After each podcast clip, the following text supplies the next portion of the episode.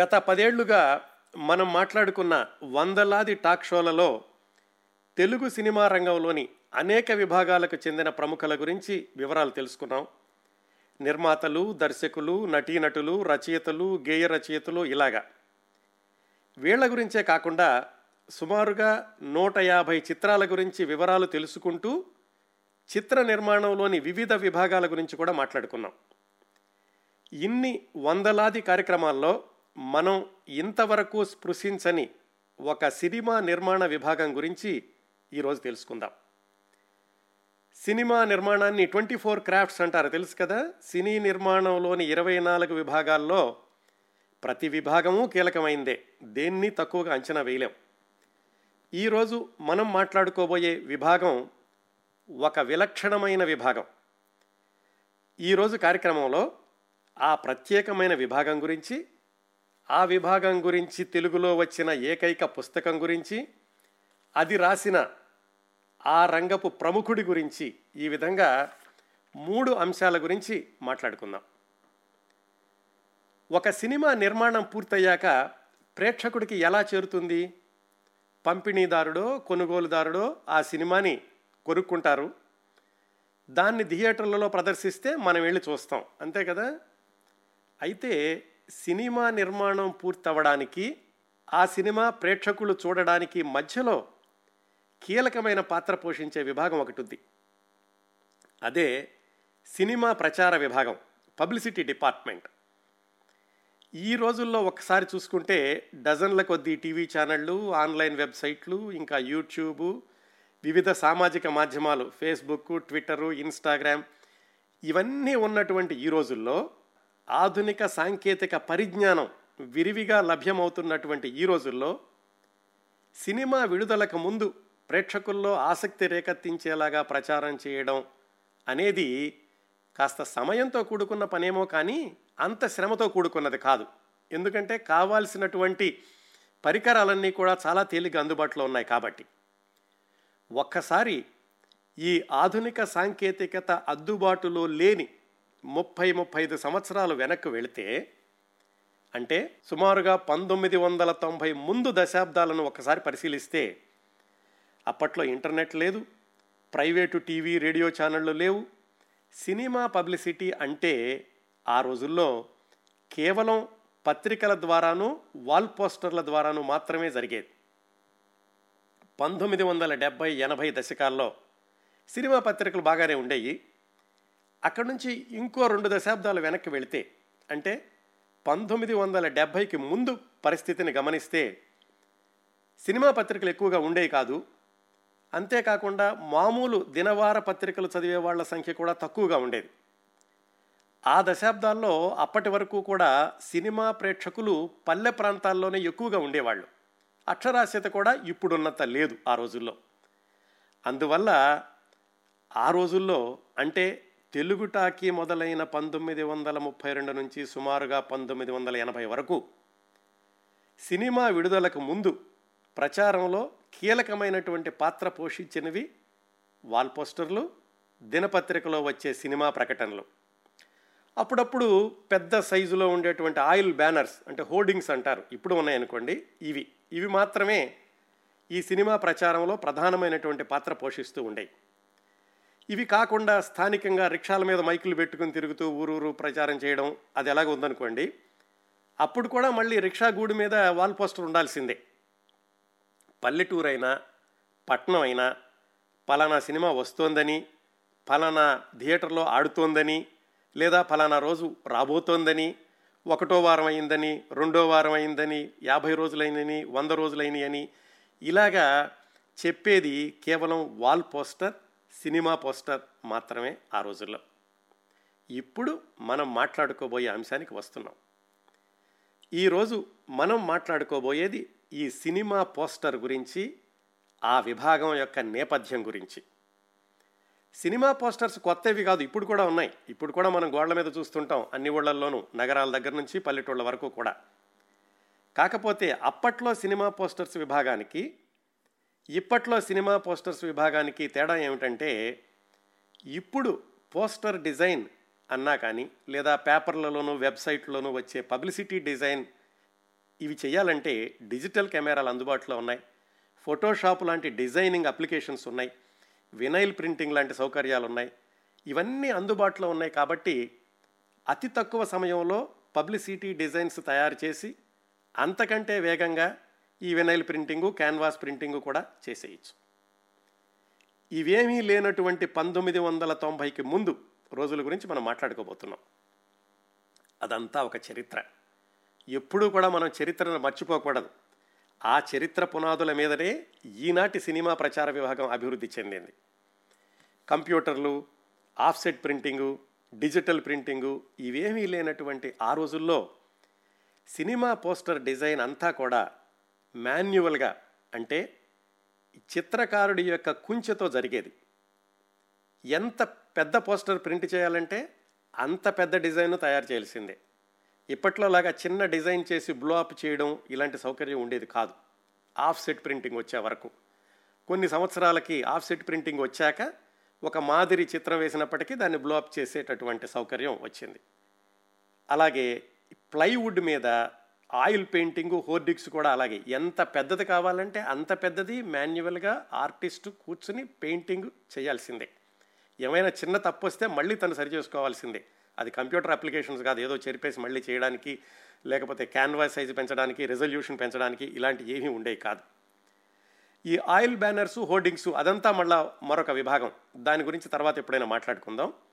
ప్రస్తుతానికి మనం ఈరోజు ఈ సినిమా పోస్టర్స్ గురించి పత్రికా ప్రకటనల యొక్క వాటిని రూపకల్పన చేసేటటువంటి ఆ విభాగం గురించి మాట్లాడుకుందాం.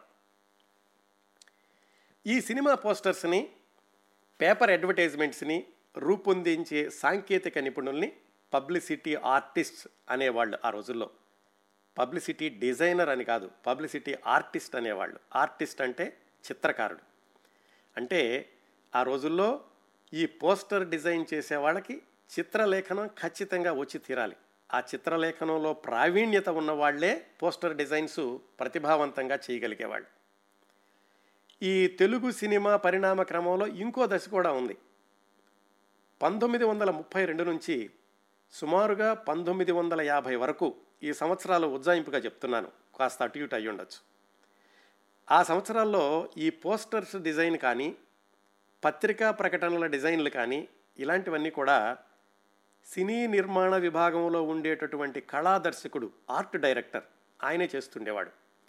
సాధారణంగా ఆర్ట్ డైరెక్టర్ అంటే ఆ రోజుల నుంచి ఈ రోజుల వరకు కూడా సెట్టింగ్స్ ఏదైనా వేసినప్పుడు వెనకాల నేపథ్యం ఎలా ఉండాలి సెట్టింగ్లో ప్రాపర్టీస్ ఎలా ఉండాలి మధ్యతరగతి గది అంటే ఇది కాలేజీ అంటే ఇది కోర్టు సీన్ అంటే ఇది అలాంటివన్నీ కూడా కళాదర్శకుడు చేస్తూ ఉండాడు ఉంటాడు. ఆ రోజుల్లో అంటే పంతొ సుమారుగా పంతొమ్మిది వందల యాభై వరకు కళాదర్శకుడే ఈ పబ్లిసిటీ డిజైన్స్ కూడా వేస్తూ ఉండేవాడు.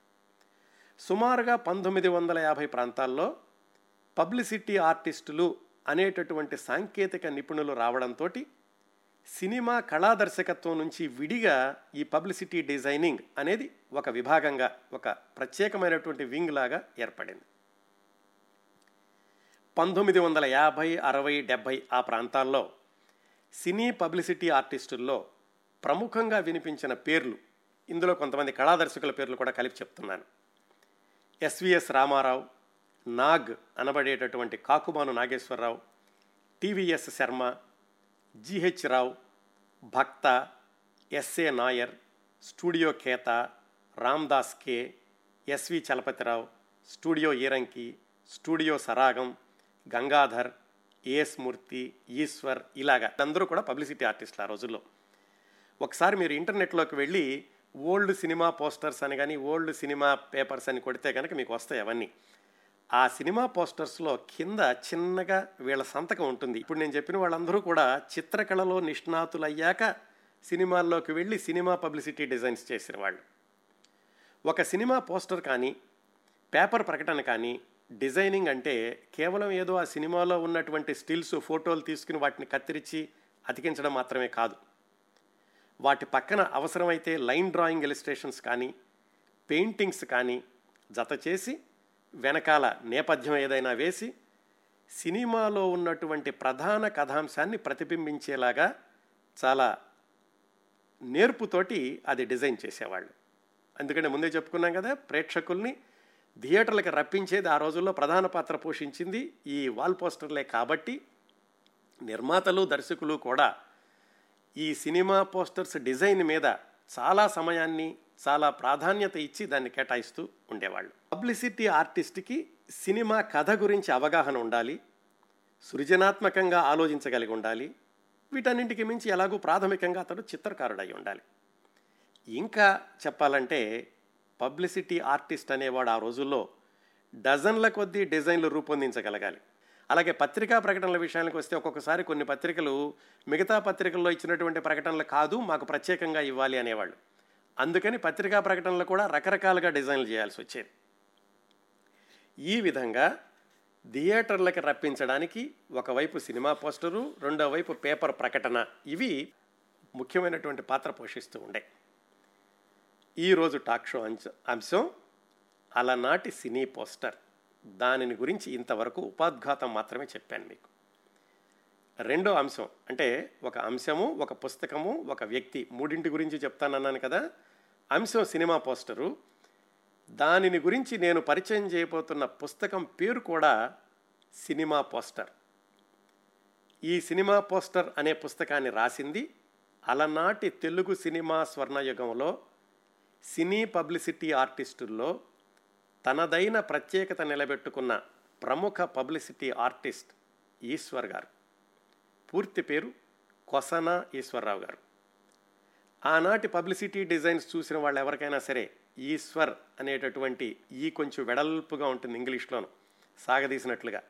ఆ విలక్షణమైనటువంటి సంతకం చిరపరిచితమే. మీరు ఒకసారి చూడాలంటే మీరు ఇంటర్నెట్లోకి వెళ్ళి అడవి రాముడు లేకపోతే వేటగాడు పోస్టర్ అని కొట్టండి దాంట్లో కింద చూడండి ఈశ్వర్ అని ఉంటుంది ప్రేమనగర్ ఇలాంటి వాటన్నిటిలో ఈశ్వర్ గారు రాసినటువంటి ఈ సినిమా పోస్టర్ అనే పుస్తకం రెండు వేల పదకొండులో మొదటిసారిగా పబ్లిష్ అయింది. ఇంతవరకు రెండు ముద్రణలు పూర్తి చేసుకుని మూడో ముద్రణ త్వరలో విడుదల కాబోతోంది. తెలుగులో మాత్రమే కాదు దక్షిణ భారతదేశ సినిమా చరిత్రలోనే పోస్టర్ డిజైనింగ్ గురించి వచ్చిన ఏకైక సమగ్ర గ్రంథం ఇదే. ఇది సుమారుగా మూడు వందల యాభై పేజీలు చక్కటి పుస్తకం ఇది. ఈశ్వర్ గారు దీంట్లో తన ఆత్మకథతో పాటుగా సినిమా పోస్టర్ పరిణామం గురించి పోస్టర్ రూపొందించడం వెనకాల ఉన్నటువంటి సాంకేతిక వివరాల గురించి వివిధ దశల గురించి చాలా వివరంగా వ్రాశారు. వీటితో పాటుగా అసలు చిత్రకళ అనేది ఎలా అభివృద్ధి చెందుతూ వచ్చింది దాంట్లో ప్రముఖులు ఎవరు ఆ వివరాలు కూడా రాశారు. తెలుగు సినిమా రంగంలో ఆయన కంటే ముందు అలాగే ఆయనతో పాటుగా పనిచేసిన వాళ్ళు అనేక మంది పబ్లిసిటీ ఆర్టిస్టుల గురించి వివరాలు కూడా ఈశ్వర్ గారు ఇందులో చాలా ఆసక్తికరంగా పొందుపరిచారు. ఇంకా ఈశ్వర్ గారు పనిచేసినటువంటి వివిధ సినీ నిర్మాతలు దర్శకుల గురించి నటీనటుల గురించి ఇన్ని వివరాలతో పాటుగా ఈ పుస్తకానికి ప్రత్యేక ఆకర్షణ ఏమిటంటే ఈశ్వర్ గారు ఆ రోజుల్లో చిత్రించినటువంటి వర్ణ చిత్రాలు రేఖా చిత్రాలు కూడా ఈ పుస్తకంలో జత చేశారు. అత్యంత శ్రమ కోర్చి కూర్చున్నటువంటి ఈ సినిమా పోస్టర్ పుస్తకం కేవలం ఈశ్వర్ గారు మాత్రమే చేయగలిగిన సాహసం విజయవంతంగా ఆయన మనకు అందించినటువంటి అద్భుతమైన ప్రయోగం. మనం కథాక్రమంలో ఈ పుస్తకంలోని ఆసక్తికరమైన విశేషాలు అక్కడక్కడ తెలుసుకుంటూ వెళదాం. ఇంతకీ ఎవరి ఈశ్వర్ గారు? ఆయన జీవిత విశేషాలు తెలుగు సినిమా పబ్లిసిటీ రంగంలో ఆయన చేసిన ప్రయోగాలు వీటి గురించినటువంటి ఆసక్తికరమైన వివరాలు తెలుసుకోబోయే ముందు అసలు ఈశ్వర్ గారి ప్రత్యేకతలు ఏమిటో తెలుసుకుందాం. సినీ పబ్లిసిటీ ఆర్టిస్ట్ ఈశ్వర్ గారు తొలిసారిగా తన సొంత కంపెనీ మీద అంటే తన సొంత కంపెనీ పేరు మీద పోస్టర్ డిజైన్ చేసిన చిత్రం బాపు గారి దర్శకత్వంలో వచ్చిన మొట్టమొదటి చిత్రం సాక్షి పంతొమ్మిది వందల అరవై ఏడులో. బాపు గారు సహజంగా స్వతహాగా ఆయన చిత్రకారుడై ఉండి కూడా పోస్టర్ డిజైనింగ్ని మాత్రం ఈశ్వర్ గారికి అప్పగించారు. అది ఆయనకి మొట్టమొదటి చిత్రం. ఈశ్వర్ గారు డిజైన్ చేసిన చిట్ట చివరి చిత్రం రెండు వేల సంవత్సరంలో వచ్చింది కోడి రామకృష్ణ గారి దేవుళ్ళు అనే సినిమా. పంతొమ్మిది వందల అరవై ఏడు నుంచి రెండు వేల సంవత్సరం వరకు అంటే ముప్పై మూడు సంవత్సరాల్లో ఈశ్వర్ గారు తొమ్మిది వందల డెబ్భై ఐదు తెలుగు సినిమాలకి నాలుగు వందల డెబ్భై ఒక్క తమిళ సినిమాలకి రెండు వందల డెబ్భై తొమ్మిది కన్నడ చిత్రాలకి నూట ఇరవై మూడు హిందీ సినిమాలకి పది ఆంగ్ల చిత్రాలకి ఇంతే కాకుండా మలయాళం బెంగాలీ ఒరియా అస్సామీస్ ఇలా అన్ని భాషల చిత్రాలనే కలుపుకుంటే మొత్తం రెండు వేల ఐదు వందల సినిమాలకు ఈశ్వర్ గారు పోస్టర్స్ కానీ పత్రికా ప్రకటనలు కానీ డిజైన్ చేశారు. ఈ రెండు వేల ఐదు వందలని ఇంకా ఒక్కొక్క సినిమాకి చేసినటువంటి డిజైన్ల సంఖ్యతో పోల్చుకుంటే ఇంకా ఎన్ని ఎన్ని వేలు అవుతుందో ఊహించుకోండి. సాధారణంగా ఎస్పి బాలసుబ్రహ్మణ్యం గారు లాంటి గాయకుడు గాయకులకి ఇన్ని వందల సినిమాలతో పనిచేసేటటువంటి అవకాశం వస్తుందేమో కానీ ముప్పై మూడు సంవత్సరాల కెరీర్లో రెండు వేల ఐదు వందల సినిమాలకు పనిచేసే అవకాశం దక్కడం మరే ఇతర సాంకేతిక నిపుణుడికి అసాధ్యం. అది పబ్లిసిటీ ఆర్టిస్ట్ ఈశ్వర్ గారికి మాత్రమే దక్కింది. ఈ రికార్డుని Guinness book of world record కూడా పంపించారు ఈశ్వర్ గారు. అయితే వాళ్ళ దగ్గర నుంచి ఏమని సమాధానం వచ్చిందంటే మీరు చేసినటువంటి పని నిజంగా రికార్డుల్ని నమోదు చేయగలిగిందే కానీ మా దగ్గర ఈ పనిని రికార్డు చేయడానికి ప్రత్యేకమైన విభాగం ఏమీ లేదు. అందువల్ల మేము నమోదు చేయలేకపోతున్నాము అని సమాధానం రాశారు వాళ్ళు. తెలుగు తమిళ కన్నడ భాషల్లో అందరూ ప్రసిద్ధ నటుల చిత్రాలకు అన్ని ప్రసిద్ధ నిర్మాణ సంస్థల చిత్రాలకు పబ్లిసిటీ డిజైన్ చేసిన ప్రత్యేకత కూడా ఈశ్వర్ గారిదే. ఇవన్నీ నేను ఆయన ప్రత్యేకతలు బుల్లెట్ పాయింట్స్ లాగా చెప్తున్నాను. తమిళనాడులో సాధారణంగా దీపావళికి కొత్త సినిమాలు ఎక్కువగా విడుదలవుతూ ఉంటాయి. పంతొమ్మిది వందల డెబ్భై ప్రాంతాల్లో ఒక దీపావళికి తమిళనాడులో ఆరు సినిమాలు విడుదలైతే ఆరుగురు కూడా ప్రముఖ హీరోలే. శివాజీ గణేశన్ ఎంజీఆర్ శివకుమార్ ఇలాంటి వాళ్ళు. ఆ ఆరు సినిమాలకి కూడా పబ్లిసిటీ డిజైన్స్ చేసింది ఈశ్వర్ గారే కావడం గమనార్హం. చాలా సంవత్సర చాలా సినిమాలకి ఆ రోజుల్లో ఈశ్వర్ గారి పబ్లిసిటీ చేయడానికి సమయం ఉందా లేదా అని కనుక్కుని దాని తర్వాత విడుదల తేదీలు ప్రకటించిన సందర్భాలు కూడా ఉన్నాయంటే మనం ఆశ్చర్యపడాల్సిన అవసరం లేదు. పంతొమ్మిది వందల డెబ్భై ఎనభై ఆ దశకాల్లో తెలుగులో సూపర్ డూపర్ హిట్ అయిన సినిమాల్లో తొంభై శాతం పైగా సినిమాలకి పోస్టర్స్ డిజైన్ చేసింది ఈశ్వర్ గారే. ప్రేమనగర్ అడవిరాముడు వేటగాడు బొబ్బిలి పులి సర్దార్ పాపారాయుడు సీతారామయ్య గారి మనవరాలు మోసగాళ్ళకు మోసగాడు అల్లూరి సీతారామరాజు సింహాసనం అడవి దొంగ రౌడీ అల్లుడు శుభలేఖ జగదేక వీరుడు అతిలోక సుందరి ఇంకా చాలా ఉన్నాయి. ఇలాంటి సినిమాలన్నింటికీ వెండి తెర కంటే ముందుగా ఆ సినిమాలను మనకు చూపించింది ఈశ్వర్ గారి సినిమా పోస్టర్సే. ఒక్క దాసర్ నారాయణరావు గారి సినిమాల్లోనే ఈశ్వర్ గారు ఎనభై రెండు సినిమాలకు పబ్లిసిటీ చేసి పెట్టారు దాసనారాయణరావు గారికి. రామానాయుడు గారి చిత్రాలకి ఇంకొక ప్రత్యేకత కూడా ఉంది. సాధారణంగా సినిమాల్లో మేకప్ ఎలా ఉండాలి? లేకపోతే ఈ పాత్ర రూపురేఖలు ఎలా ఉండాలి? ఈ పాత్రకి విగ్గు ఎలా ఉండాలి? ఇలాంటిదన్నీ కూడా కళాదర్శకులు చేస్తారు. కానీ రామానాయుడు గారు మాత్రం ఈశ్వర్ గారినే నమ్ముకునేవాళ్ళు ఇలాంటివి చేయడానికి. అందుకనే ఆయన ఈ పుస్తకం ముందు మాటలో కూడా చెప్పారు. నా సినిమాలకి ఈశ్వర్ గారు ఆ మేకప్ ఎలా ఉండాలని అలాగే విగ్గులు ఎలా ఉండాలనేది ఆయన స్కెచ్లు వేసి ఇస్తే తప్ప నేను సినిమా నిర్మాణాన్ని మొదలు పెట్టేవాడిని కాదు. నా సినిమా షూటింగ్ మొదలవ్వాలంటే ఈశ్వర్ గారి దగ్గర నుంచి ఈ స్కెచ్లు రావాల్సిందే అని చెప్పారు. ఆ ప్రత్యేకత కూడా ఈశ్వర్ గారు సంపాదించుకున్నారు. ఇంకా సాహసాలకు కేర్ ఆఫ్ అడ్రస్ తెలుగు సినిమాల్లో ఎవరు? మన సూపర్ స్టార్ కృష్ణ గారు. ఆయన అల్లూరి సీతారామరాజు సినిమా నిర్మించినప్పుడు దాని ప్రచారానికి ఉపయోగించేటటువంటి పోస్టర్ అంతవరకు వచ్చిన సినిమాల పోస్టర్ల కంటే కూడా పెద్దదిగా ఉండాలి అని నిర్ణయించుకున్నారు. ఈ పోస్టర్ సైజు గురించి ఒక చిన్న వివరణ చెప్తాను. సాధారణంగా అది ముప్పై అంగుళాలు అడ్డము నలభై అంగుళాలు నిలువు నిలువు అనుకోండి పొడవు అనుకోండి. అంటే గోడ మీద అతికిచ్చినట్టు ఊహించుకుంటే ముప్పై అంగుళాలు అడ్డంగా ఉంటే నలభై అంగుళాల పైకి ఉంటుంది. దాన్ని ఒక షీట్ అంటారు. అలాంటిది పన్నెండు షీట్లు ఉండేటటువంటి పోస్టర్ని డిజైన్ చేశారు అల్లూరి సీతారామరాజు చిత్రం కోసం కృష్ణ గారు అడిగిన మీదట ఈశ్వర్ గారు. అంటే సుమారుగా ముప్పై అడుగులు బై నలభై అడుగులు లేకపోతే పాతిక అడుగులు బై ముప్పై ఐదు అడుగులో ఉంటుంది పోస్టర్.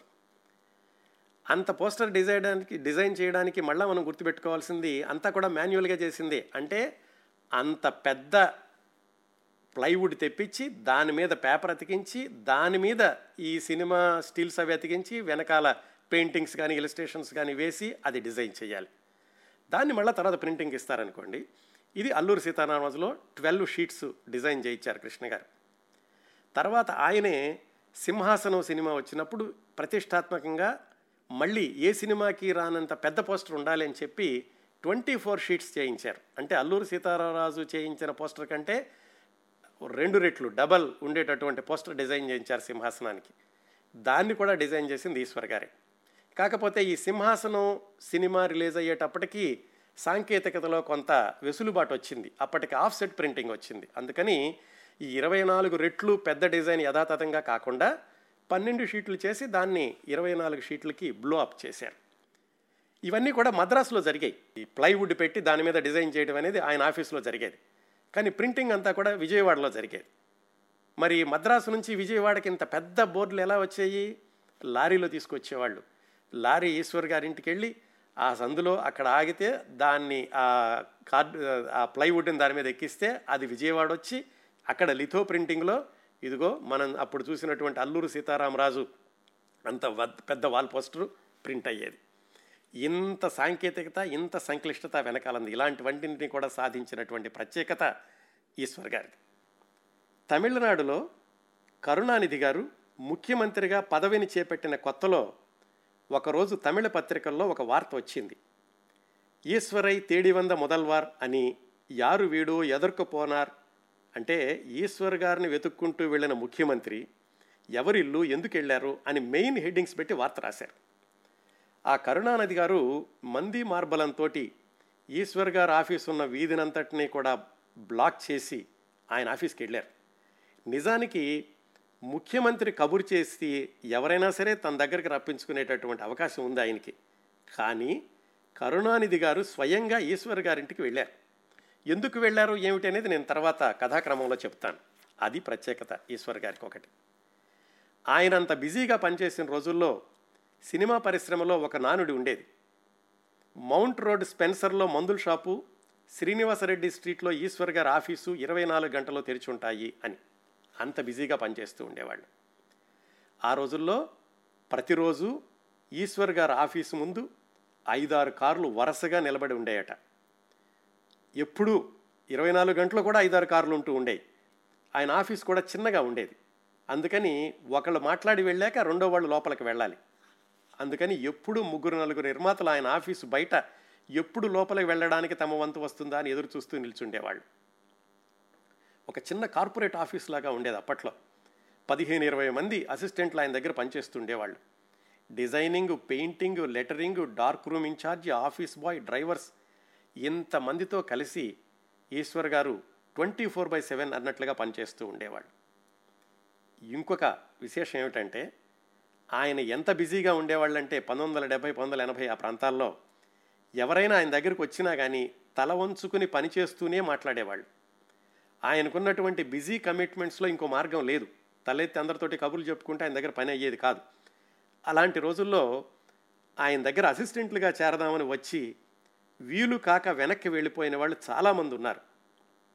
అలాగా ఒక తమిళ కుర్రాడు ఆయన దగ్గరికి వచ్చి చాలా రోజులు ఆఫీసు బయటే వెయిట్ చేసి కనీసం ఆయన దగ్గరికి వెళ్ళి మీ దగ్గర ఎప్పుడైనా టైం దొరుకుతుందా అని అడిగేటటువంటి అవకాశం కూడా లేక ఒక రెండు మూడు వారాలు తిరిగి తిరిగి వెనక్కి వెళ్ళిపోయాడు. వెళ్ళిపోయి ఒక తమిళ దర్శకుడి దగ్గర నాలుగో అసిస్టెంట్గా చేరాడు. ఆ తర్వాత చాలా ప్రముఖుడైపోయి నలభై సినిమాలకి దర్శకుడై పంతొమ్మిది టీవీ సీరియల్స్ చేసి వందలాది సినిమాల్లో నటుడిగా పేరు తెచ్చుకున్నాక ఆయన ఒక ఇంటర్వ్యూలో చెప్పాడు. నేను ఈ సినిమాల్లో ప్రయత్నించే రోజుల్లో ఈశ్వర్ గారి దగ్గరికి వెళ్తే నాకు అక్కడ అవకాశం దొరకలేదు. అందుకని బయటకు వచ్చి ఇలాగ అయ్యాను అని. అప్పటి వరకు ఈశ్వర్ గారికి కూడా తెలీదు. ఆయన తన దగ్గరకు వచ్చి అలాగా వెయిట్ చేసి వెళ్ళాడు అని. ఆయనే ప్రముఖ తమిళ సినిమా దర్శకుడు నటుడు కూడా మనోబాల అది ఒక ఉదాహరణ మాత్రమే. ఇంకా ఈశ్వర్ గారికి తెలియకుండా వెళ్ళిన వాళ్ళు ఎంతమంది ఉన్నారో ఆ తర్వాత వాళ్ళందరూ ఇంటర్వ్యూల్లో చెప్పలేదు కాబట్టి మనకు తెలిసి ఉండకపోవచ్చు. ఇంకో ప్రత్యేకత చెప్తాను. ఇంతవరకు మాట్లాడుకున్న వాటన్నింటికంటే విభిన్నమైంది. తిరుపతిలో వెంకటేశ్వర స్వామిని దర్శించడానికి వెళ్ళే వాళ్ళకు ఎంతసేపు దర్శనం లభిస్తుందో తెలుసు కదా మీకు? అలాంటి వెంకటేశ్వర స్వామి మూల విరాట్కు సరిగ్గా ఐదడుగుల దూరంలో ఉన్న మొట్టమొదటి మెట్టు దగ్గర రోజంతా కూర్చుని ఆ మూర్తిని చిత్రించే అవకాశం లభించిన ఏకైక చిత్రకారుడు ఈశ్వర్ గారు. ఒక్కరోజు కాదు వారానికి ఒకరోజు చొప్పున నాలుగు గురువారాలు ఆయన మూల విరాట్ ఎదురుగుండా కూర్చుని స్కెచెస్ వేసుకున్నారు. ఎందుకు ఏమిటి ఏమైనా ఆ వివరాలు మళ్ళీ తర్వాత చెప్తాను. ఈశ్వర్ గారి వృత్తి జీవితంలో ఇలాంటి అద్భుతమైన విశిష్టతలు ప్రత్యేకతలు తవ్విన కొద్దీ బయటపడుతూ ఉంటాయి. ఆమ్స్టర్ డ్యామ్ నుంచి ఒక పరిశోధకుడు బాలీవుడ్లో ఉన్నటువంటి ప్రచార విభాగాన్ని బాలీవుడ్లో పోస్టర్స్ డిజైనింగ్ గురించి అధ్యయనం చేయడానికని బొంబాయి వచ్చి అక్కడ కొన్ని పోస్టర్స్ చూసి అవి బొంబాయి వాళ్ళు డిజైన్ చేయలేదు మద్రాసులో ఉన్న ఈశ్వర్ గారు డిజైన్ చేశారని తెలుసుకుని ఆయన ప్రత్యేకంగా ఆమ్స్టర్డామ్ నుంచి బొంబాయి వచ్చిన ఆయన మద్రాసు వచ్చి ఈశ్వర్ గారి దగ్గర ఒక రోజంతా కూర్చుని ఆయన పోస్టర్స్ డిజైన్ చేసేటటువంటి పనితీరుని గమనించి కొన్ని డిజైన్స్ తీసుకుని ఆయన రీసెర్చ్లో ఒక భాగంగా కూడా ఉపయోగించుకున్నారు. మరొక్కటి చెప్పి తర్వాత కార్యక్రమంలోకి వెళ్తాను. తాను పనిచేసిన రెండు వేల ఐదు వందల సినిమాల్లో మూడో వంతు చిత్రాలకు మాత్రమే రావాల్సిన పారితోషికాన్ని వసూలు చేసుకోగలిగి మిగతా రెండు వంతుల సినిమాలకు పారితోషికం చెల్లించాల్సిన నిర్మాతలు ఇదిగో అదుగో అని సంవత్సరాల తరబడి తిప్పించుకుని చివరికి మొండి చెయ్యి చూపించిన ఎవరినీ పల్లెత్తు మాట అనకుండా ఎవరితోనూ ఏ మాట అనిపించుకోకుండా విచిత్రమైన చిత్రసీమలో తన హుందాతనాన్ని పెద్దరికాన్ని నిలబెట్టుకుంటూ ఏమాత్రం వివాదాలకు తావివ్వని సహృదయుడు సౌమ్యుడు అందరితోనూ ఇప్పటికీ ఏకగ్రీవంగా గరు గౌరవాభిమానాలు అందుకుంటున్న విశిష్ట వ్యక్తి ఈశ్వర్ గారు. ఇద్దరు చలనచిత్ర ప్రముఖుల మాటల్లో ఈశ్వర్ గారి ప్రత్యేకతలు తెలుసుకుని తర్వాత ఆయన జీవిత విశేషాల్లోకి వెళదాం. ముందుగా ఈశ్వర్ గారికి మొట్టమొదటిసారిగా ఆయనంతటా ఆయన సొంతంగా సినిమా పోస్టర్ డిజైన్ చేసే అవకాశం ఇచ్చిన బాపు రమణ గారు ఆయన గురించి ఏమన్నారో నేను చదువుతాను వాళ్ళు రాసింది. నడి రోడ్డు మీద జనవాహనాలని హఠాత్తుగా నిలబెట్టి నడి రోడ్డు మీద జనవాహనాలని హఠాత్తుగా నిలబెట్టి తలెత్తించి పోస్టర్లకేసి చూస్తూ నిలబెట్టి ఆ జనవాహినిని సినిమా హాలు క్యూలో నిలబెట్టి వేలాది సినిమాలను వంద రోజుల దాకా నిలబెట్టి ప్రకటనా చిత్రకళలో కళని నిలువెత్తుగా నిలబెట్టి పోస్టర్ పోర్ట్రేట్ స్థాయికి పెంచి చూపెట్టిన కళర్ మాంత్రికుడు పబ్లిసిటీ కళలో గురుస్థానాధిష్ఠుడు మా తొలి చిత్రం సాక్షి సాక్షిగా మాకత్యంత ఇష్టుడు ప్రియమిత్రుడు శ్రీ ఈశ్వర్ గారు. సాహో జయహో బాపు రమణ. అది బాపు రమణ గారి మాటల్లో. మరొక ప్రముఖ వ్యక్తి మాటల్లో ఈశ్వర్ గారి గురించి తెలుసుకుందాం. ఈ ప్రముఖ వ్యక్తి ఎవరో కాదు మన ఆత్మీయులు గొల్లపూడి మారుతీరావు గారు. గొల్లపూడి మారుతీరావు గారు వేరే వారి వేరే వాళ్ళ గురించి రాసినటువంటి వాక్యాలు చదవడం నేను ఇదే మొదటిసారి. ఆయన మన మధ్యన ఇండి ఉండి ఉంటే ఆయనతోటే చదివించి ఈ మాటలు మీకు వినిపించి ఉండేవాడిని ఇప్పుడు ఆయన లేరు కాబట్టి ఆయన మాటలు నేను చదువుతున్నాను. జీవితంలో అన్ని భారతీయ భాషల్లో రెండు వేల ఐదు వందల సందర్భాల్లో ఎన్నో వేల మంది సినీ ప్రముఖులతో మెలిగి ఎదుటి వ్యక్తి అభిప్రాయాన్ని గౌరవించడం అతని అభిరుచికి తన ప్రతిభను జోడించి అతన్ని నొప్పించకుండా దేశాన్ని ఒప్పించడం దశాబ్దాల పాటు ఈ మహాయజ్ఞాన్ని నిర్వహించి నిలిచిన ఈశ్వర్ గారిలో ఈ ఒక్క గొప్ప గుణాన్ని తలమానికంగా ఎత్తి చూపిస్తాను. సినీ మా పరిశ్రమకు సంబంధించిన వాడిగా రాణించాల్సిన వ్యక్తికి కావలసిన మొదటి గుణం ఎదుటి వ్యక్తి ఆలోచనని అంగీకరించడం. ఆ ఆలోచనని తన తూనికరాళ్ళతో బేరీజు వెయ్యకపోవడం అతని పరంగా ఆలోచించి దాన్ని మెరుగులు దిద్ది ఆయన్ని ఒప్పించడం. ఈ రంగంలో జీనియస్లు ఉంటారు కేవలం డబ్బు మాత్రమే వెచ్చించే వ్యాపారులు ఉంటారు మంచి ఆలోచనకు ఆస్కారం లేని నేలబారు మనుషులు ఉంటారు అలాంటి వాళ్ళకి ఇగో ఉంటుంది. తన మాట చెల్లలేదు అనే అక్కసు ఉంటుంది. తమ ఆలోచనలు గొప్పవనే దురభిప్రాయం కూడా ఉంటుంది. ఈ అగట్టలన్నీ దాటి వీటన్నింటికీ మించి తన ఉపాధిని నిలుపుకోవాలి వృత్తిపరంగా. తాను నమ్మిన కళను తాకట్టు పెట్టకూడదు ప్రవృత్తిపరంగా. ఇది కత్తి మీద సాము. ఇన్ని దశాబ్దాల పాటు ఈ కసరత్తుని రెండు వేల ఐదు వందల సార్లు చేసి తన సంపాదనలో మూడో వంతు చేతికి దక్కినా తన కళని తాకట్టు పెట్టని ఒక్క కారణానికే ఈశ్వర్ గారికి కిరీటాన్ని పెట్టాలి. ఇది సర్కస్ అసిధారావ్రతం. ఒక్కొక్కప్పుడు ఒక్కొక్కప్పుడు అరసికాయ కవిత్వ నివేదనం అయితే వెరసి క్షీరసాగర మథనం. ఇందులో కాలకూట విషం ఉంది అమృతం ఉంది ఒళ్ళు దగ్గర పెట్టుకుని మధించగలిగితే లక్ష్మి ఉంది. ఈ పరిశ్రమలో ఎవరి ప్రతి ప్రతిభకు మన తూకపురాళ్ళు చల్లవు. ఎవరి ఘనతని ప్రజలు నెత్తిన పెట్టుకుంటారో జరిగే వరకు వారికి తెలియదు మనకి తెలియదు. కమర్షియల్ ఆర్ట్లో ఎదుటి వ్యక్తి అభిరుచిని గౌరవించే గుణం ఆ అభిరుచికి కొత్త రంగు కొత్త రంగులు దిద్దే ప్రతిభ నష్టాలకు తల వంచే ఓర్పు సౌమ్యత ఇన్ని గొప్ప లక్షణాల పెట్టుబడి ఈశ్వర్. ఆయన బుద్ధుడు. ఆయనతో వ్యక్తిగా నాకు పరిచయం తక్కువ. కానీ ఆయన కళతో పరిచయం నా సినిమా జీవితమంతా ఉంది. సినిమాలో విఘ్నేశ్వరుడి పూజ జరిగాక తొలినాళ్ళలోనే సంధించే కలం నాది. ఆఖరి దశలో జళిపించే కుంచె ఆయనది. మా ఇద్దరికీ ఓ సినిమా నిర్మాణం అంత దూరం. కానీ ఇద్దరం ఎన్నోసార్లు కలిశాం. చిక్కని సంపూర్ణమైన చిరునవ్వు ఈశ్వర్. ఈశ్వర్ గారు నిష్ఠూరాలను తట్టుకొని మోసాల మధ్య నెట్టుకొని ఆకలితో కడుపు పట్టుకొని కుంచెతో ఆ దురదృష్టాలన్నింటికీ సమాధానం చెప్పుకొని విజయం రుచి చూసిన మనిషి. పదకొండు రోజులు మంచినీళ్ళు తాగి ఉపవాసాలు చేసిన దగ్గర నుంచి సపరివారంగా ముఖ్యమంత్రిని తన ఇంటికి నడిచి వచ్చే వైభవాన్ని చూసిన మనిషి. చాలామంది గొప్ప జీవితాలను గడుపుతారు కానీ నాసిరకంగా కథను చెప్పుకుంటారు. కొందరి కథలు డాబుగా ఉంటాయి కానీ జీవితాలు నాసిగా ఉంటాయి. గడపటంలోనూ చెప్పటంలోనూ దాని గ్రంథస్థం చేయడంలోనూ ప్రచురణలోనూ సమగ్రమైన విలువల్ని చాటిన గ్రంథం ఈ సినిమా పోస్టర్. కొందరిని అభినందిస్తూ ఉంటే సంజాయిషీలాగా ఉంటుంది. కొందరి గురించి నిజాలు చెప్పినా అభినందనలాగా ఉంటుంది. ఈ ప్రయత్నంలో ఆ లోపానికి పూర్తి బాధ్యత ఈశ్వర్ గారిదే. గొల్లపూడి మారుతీరావు గారు చెన్నైలో సెప్టెం జూన్ తొమ్మిదవ తారీఖు రెండు వేల పదకొండున రాసినటువంటి ఈ పుస్తకానికి ముందు మాట ఈశ్వర్ గారి గురించి. ఈశ్వర్ గారి జీవన రేఖలు తెలుసుకోవడం ఆయన ఇన్ని ప్రత్యేకతలు సాధించడం ఇన్ని రికార్డులు సృష్టించడం ఇంతమందితో గౌరవాభిమానాలను పొందడం ఇన్ని ఉన్నత శిఖరాలను అందుకోవడం ఇందువల్ల మాత్రమే కాదు. ఈ స్థితికి చేరడానికి ఆయన నడిచి వచ్చిన ముళ్ళదారులు ఎదుర్కొన్న భయంకరమైన ఆర్థిక ఇబ్బందులు మద్రాసు చేరిన కొత్తలో కడుపు నిండా తినడానికి లేక రోజు విడిచి రోజు ఒక్క పూట మాత్రమే భోజనం చేసిన రోజులు. అది లేనప్పుడు మరమరాలు తిని పానగల్ పార్కులో పడుకోవడానికి స్థలం లేకపోతే సెకండ్ షో అయ్యే వరకు థియేటర్ల చుట్టూతా తిరిగి ఫుట్పాత్ మీద పడుకున్న సందర్భాలకు ఆ వీటన్నింటినీ కూడా ఆయన విజయాలకు పునాదులుగా మార్చుకున్న వైనాలు అయిన వాళ్ళు అనుకున్న వాళ్ళు ఆదుకోగలిగిన వాళ్ళు ఆయనను దూరంగా ఉంచినప్పటికీ ఆయన పెద్దవాడై జీవితంలో స్థిరపడ్డాక అలాంటి వాళ్ళందరికీ సహాయం చేసిన కరుణ రసాత్మకమైన సంఘటనలు వీటి కోసం కూడా ఈశ్వర్ గారి జీవన రేఖలు మనం తెలుసుకోవాలి.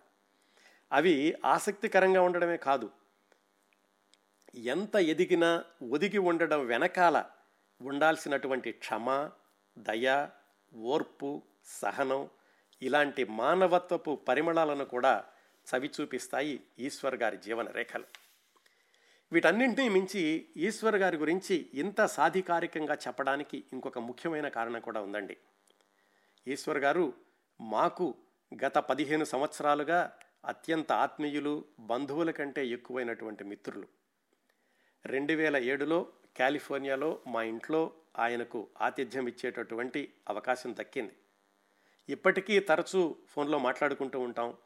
పాత సినీ నటినటుల గురించి అరుదైన సమాచారం కావాలంటే నేను సంప్రదించే ముఖ్యమైన వ్యక్తుల్లో ఈశ్వర్ గారు ఒకళ్ళు.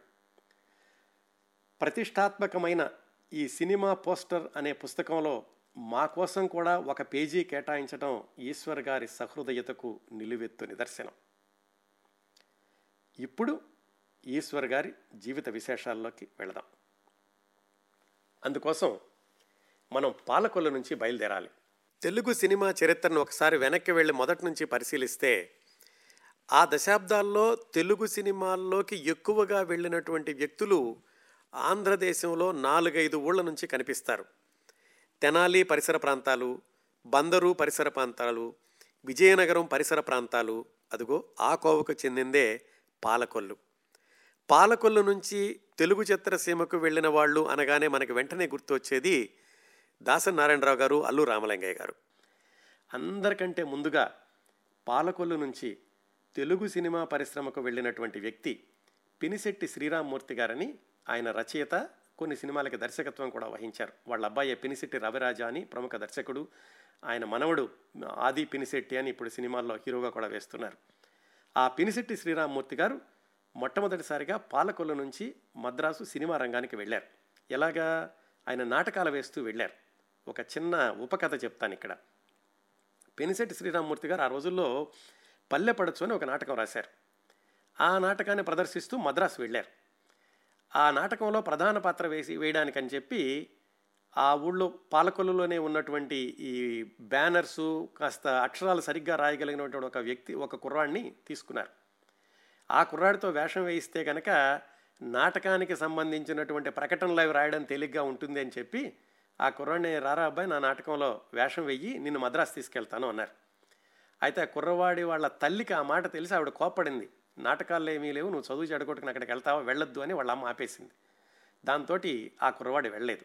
ఆ కుర్రవాడి పేరు వెంకటేశ్వరరావు. ఆ కుర్రవాడు వెళ్ళకపోయేసరికి పినిశెట్టి శ్రీరామ్మూర్తి గారికి మరి ఆ నాటకంలో అర్జెంటుగా ముఖ్యమైనటువంటి పాత్ర పోషించే కుర్రవాడు కావాల్సి వచ్చింది. పాలకొల్లులో కాలువ గట్టున సింహాద్రి మిఠాయి దుకాణం అని ఒకటి ఉండేది. ఆ సింహాద్రి మిఠాయి దుకాణంలో పొట్లాలు కట్టే కుర్రాడు ఒక అతను ఉండేవాడు. ఎర్రగా బుర్రగా మనకి చూడడానికి బాగుండేవాడు. ఆ సింహాద్రి మిఠాయి తీసిస్తే వచ్చిన వాళ్ళకి కాగితంలో పొట్లం కట్టి ఇస్తూ ఉండేవాడు ఆ కుర్రాడు. ఆ కుర్రాడిని పల్లెపొడుచులో ప్రధాన పాత్ర వేయించి మద్రాసు తీసుకెళ్ళాడు పినిసెట్టి శ్రీరామ్మూర్తి గారు. అక్కడ మద్రాసులో ఆ కుర్రాడిని అందరూ చూడడం అతను ఆంధ్ర దిలీప్ పండడం ఆ తర్వాత సినిమాల్లో నటుడు నిర్మాత అవడం జరిగింది. ఆయనే ప్రముఖ హాస్య నటుడు నిర్మాత రోజుల్లో చలంగారు. ఆ మొట్టమొదటిసారిగా వెంకటేశ్వర అనే కుర్రాడికి వేషం తప్పిపోయింది అనుకున్నాను చూడండి. ఆయన ఈశ్వర్ గారి అన్నయ్య. ఆయన అక్కడ ఉంచేస్తే ఈ విధంగా చూస్తే మొట్టమొదటిసారిగా పాలకొల్లు నుంచి మద్రాసు వెళ్ళింది పినిశెట్టి శ్రీరామ్మూర్తి గారు. రెండో వ్యక్తి చలం గారు. అలాగే వీళ్ళిద్దరూ కూడా పంతొమ్మిది వందల యాభై ఆ ప్రాంతాల్లో వెళ్ళారు. పంతొమ్మిది వందల యాభై మూడులో పాలకొల్లు నుంచి మరొక వ్యక్తి మద్రాసు వెళ్ళారు. పాలకొల్లులో ఆయనకు అరవింద హోమియో స్టోర్స్ అనే హోమియో మెడిసిన్స్ ఇచ్చే షాప్ ఉండేది. ఆయనే అల్లు రామలింగయ్య గారు. అంటే పాలకొల్లు నుంచి మద్రాసు వెళ్ళిన మూడో వ్యక్తి అల్లు రామలింగయ్య గారు. ఎందుకు ఇన్ని చెప్పానంటే వీళ్ళ ముగ్గురి తర్వాత పాలకుల నుంచి మద్రాసు వెళ్ళినటువంటి సినీ ప్రముఖుడు పబ్లిసిటీ ఆర్టిస్టు ఈశ్వర్ గారు. ఆయన పంతొమ్మిది వందల అరవైలో ఇరవై రెండు సంవత్సరాల వయసులో మద్రాసులో అడుగుపెట్టి పంతొమ్మిది వందల అరవై ఏడులో సాక్షి చిత్రానికి సొంతంగా పోస్టర్స్ డిజైన్ చేసే వరకు అన్ని రకాల ఇబ్బందులు కష్టాలు అగ్ని పరీక్షలు ఎదుర్కొన్నారు.